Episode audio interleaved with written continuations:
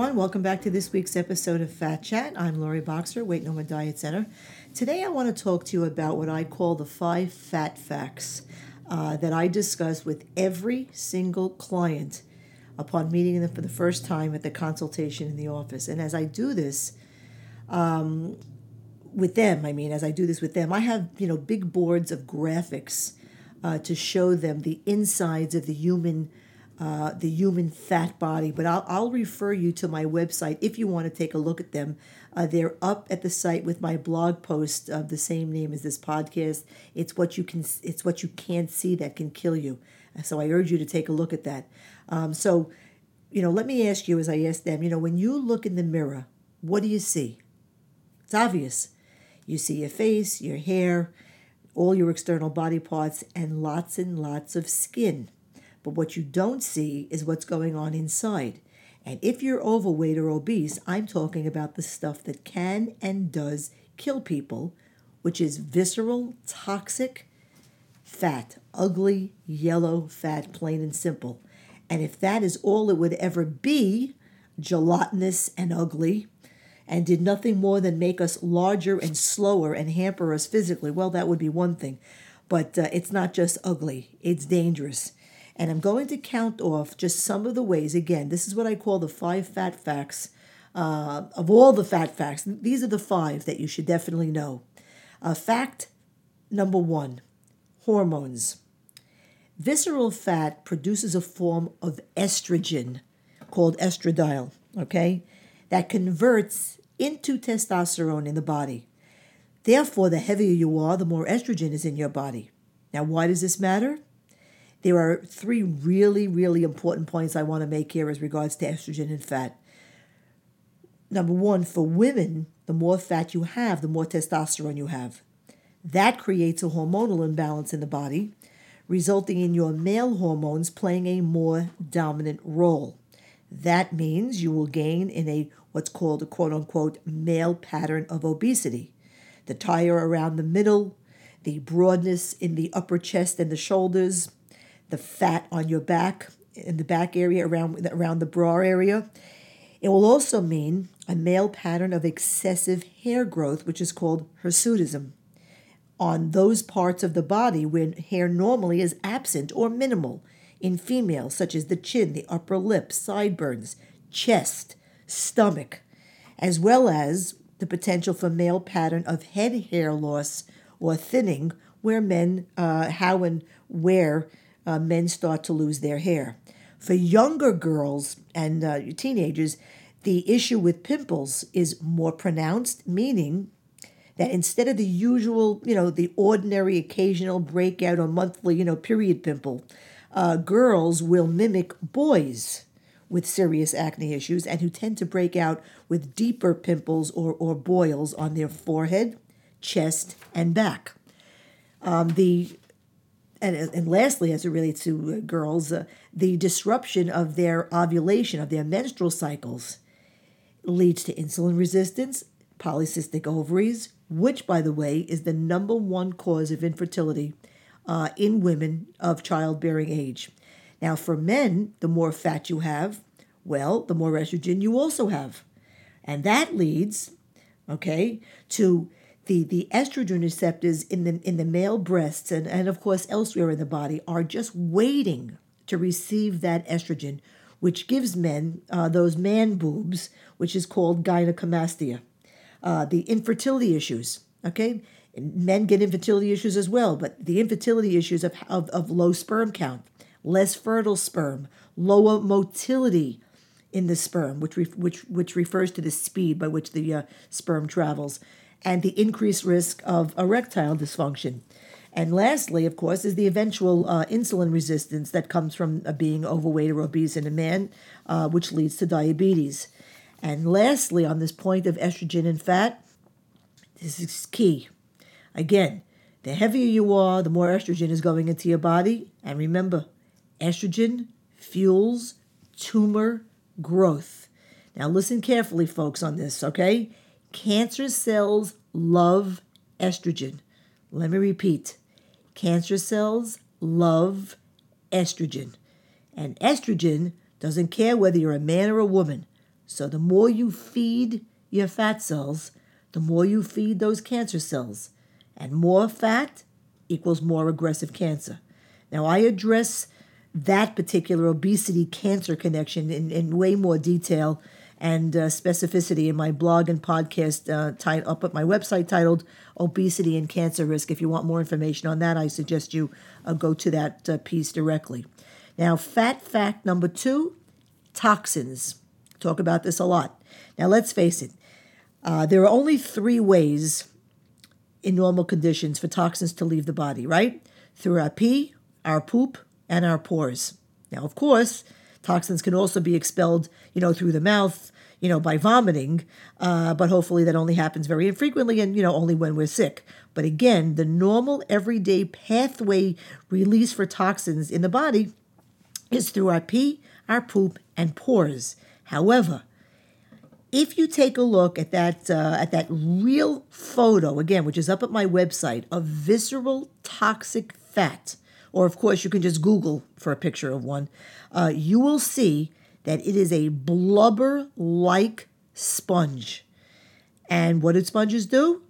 That's right. The more visceral fat you have, the more toxins it is soaking up instead of those toxins leaving the body. So try, if you will, just to close your eyes and see all of your vital internal organs your kidney, liver, lungs, pancreas, heart, just to name a few.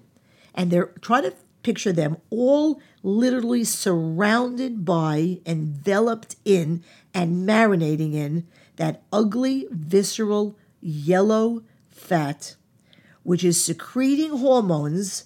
All right, it's shooting out hormones into your organs and storing toxins 24 7, every day, every week, every month, every year. And all of that leads to your organs being in a chronic state of the I word. Okay, and that brings me to fat fact number three inflammation.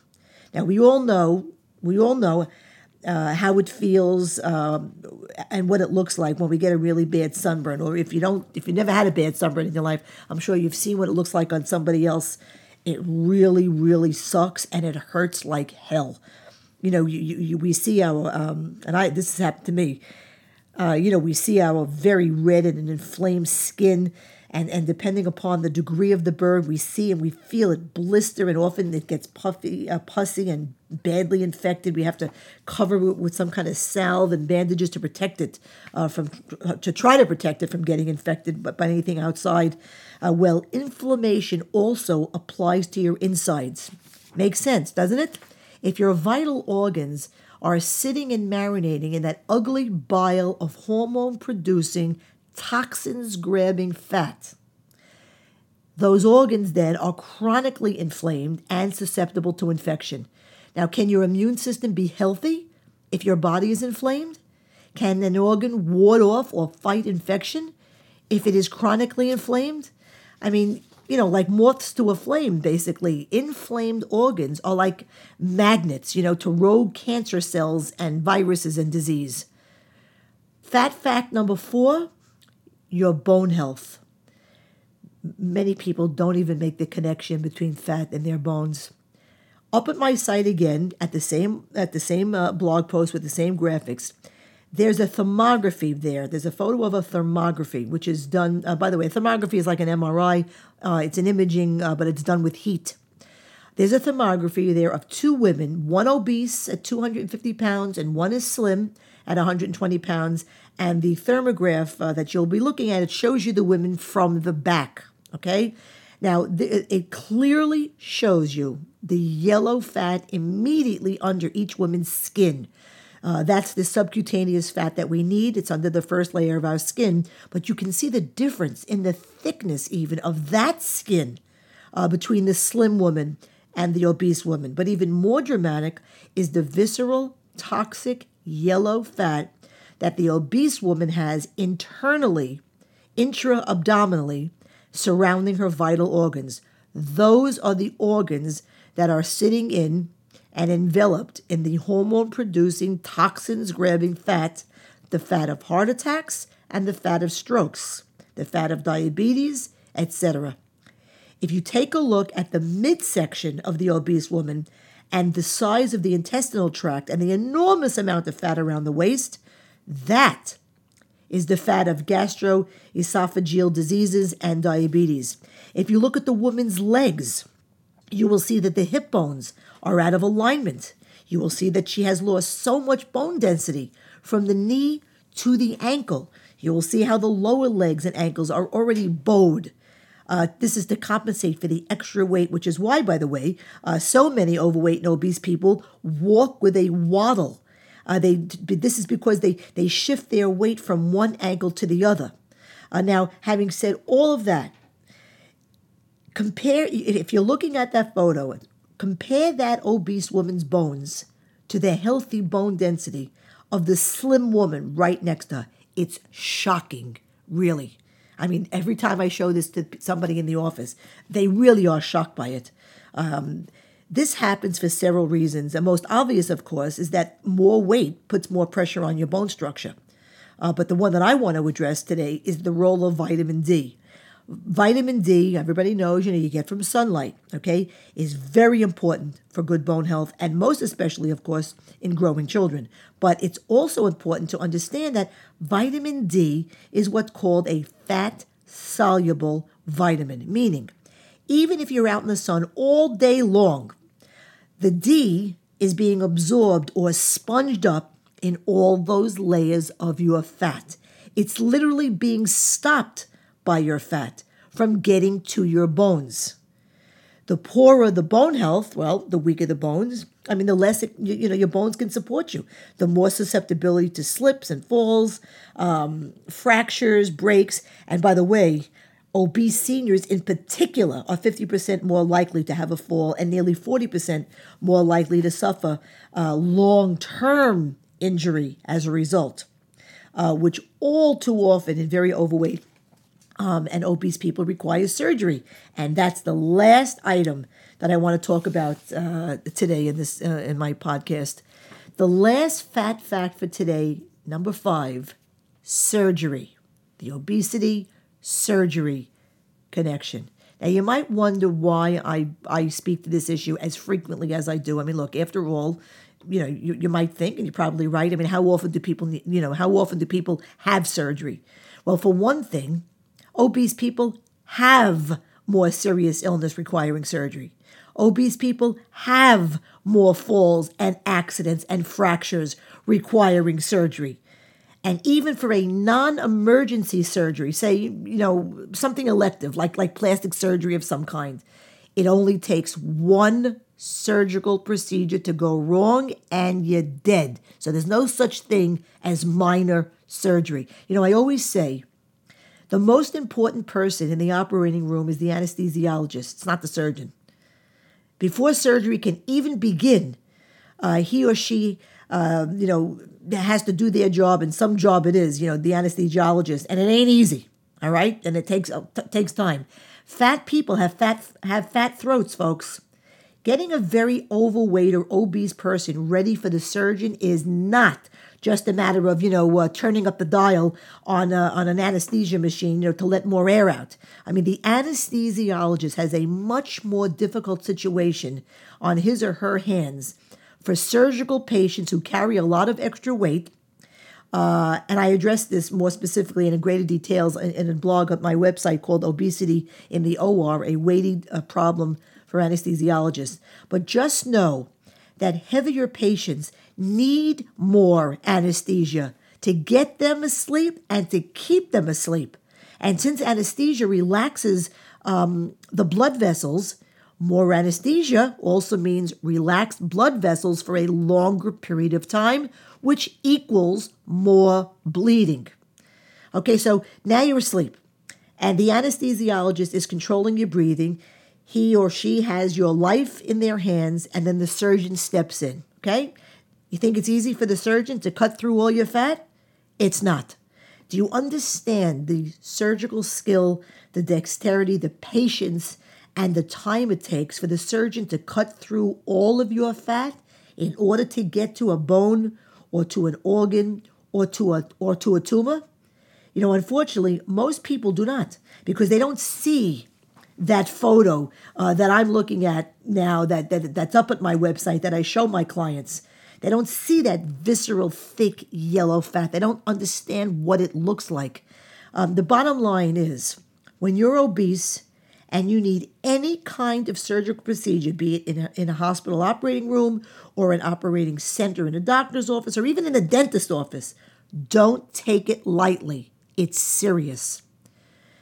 So, those are the five basic fat facts that I take the time to go through with each of my clients when I meet them for the very first time. Before I even start talking about my program, I'll spend a half hour talking about the issues that I just did now. Why?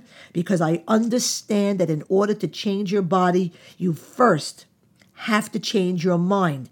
I have to plant in their minds the visual of what's actually going inside their bodies. I have to make them understand that while their initial goal uh, was to, you know, just to come in and lose weight to quote unquote get skinny, uh, the more important goal must be to remove that disgusting, visceral, toxic fat from the body in order to get healthy. They, like any of you, don't see their toxic visceral fat in the mirror. And it's my job to make them see. And I hope uh, that I've been able to do that with you today in some in some measure. And the very last thing that I want to say on this subject is that if the graphics I provide at my blog aren't enough to show you how dangerous and ugly your visceral fat is, at the bottom of that blog, I provide another opportunity to actually see the effects that fat has on the body. Uh, there's a link there to a BBC uh, out of England, a, a documentary. It aired on September 13th, 2016, called Obesity the Post Mortem, which was amazing. It takes you inside the body of a woman who died. She was 60 years old, five foot five, and weighed 238 pounds. Now, there have been thousands of studies on how awful excess fat is for your health and organs, and we all know that. Yet the doctors who performed the autopsy, even they were still surprised by what they saw in this woman's body. I urge you to take a look at it. And that, my friends, is my fat chat for today. If you would like to keep up with all the good stuff uh, I provide to my clients, you can visit my website, uh, loriboxer.com. Uh, take a look around. My Fat Chat uh, podcast and my blog posts are issued weekly. You can sign up to receive either or both via email. Also, uh, get, get connected with me through the social network icons that you'll see at the site. Until uh, next week, I'm Lori Boxer, Weight No More Diet Center. And remember, nothing tastes as good as being slim feels.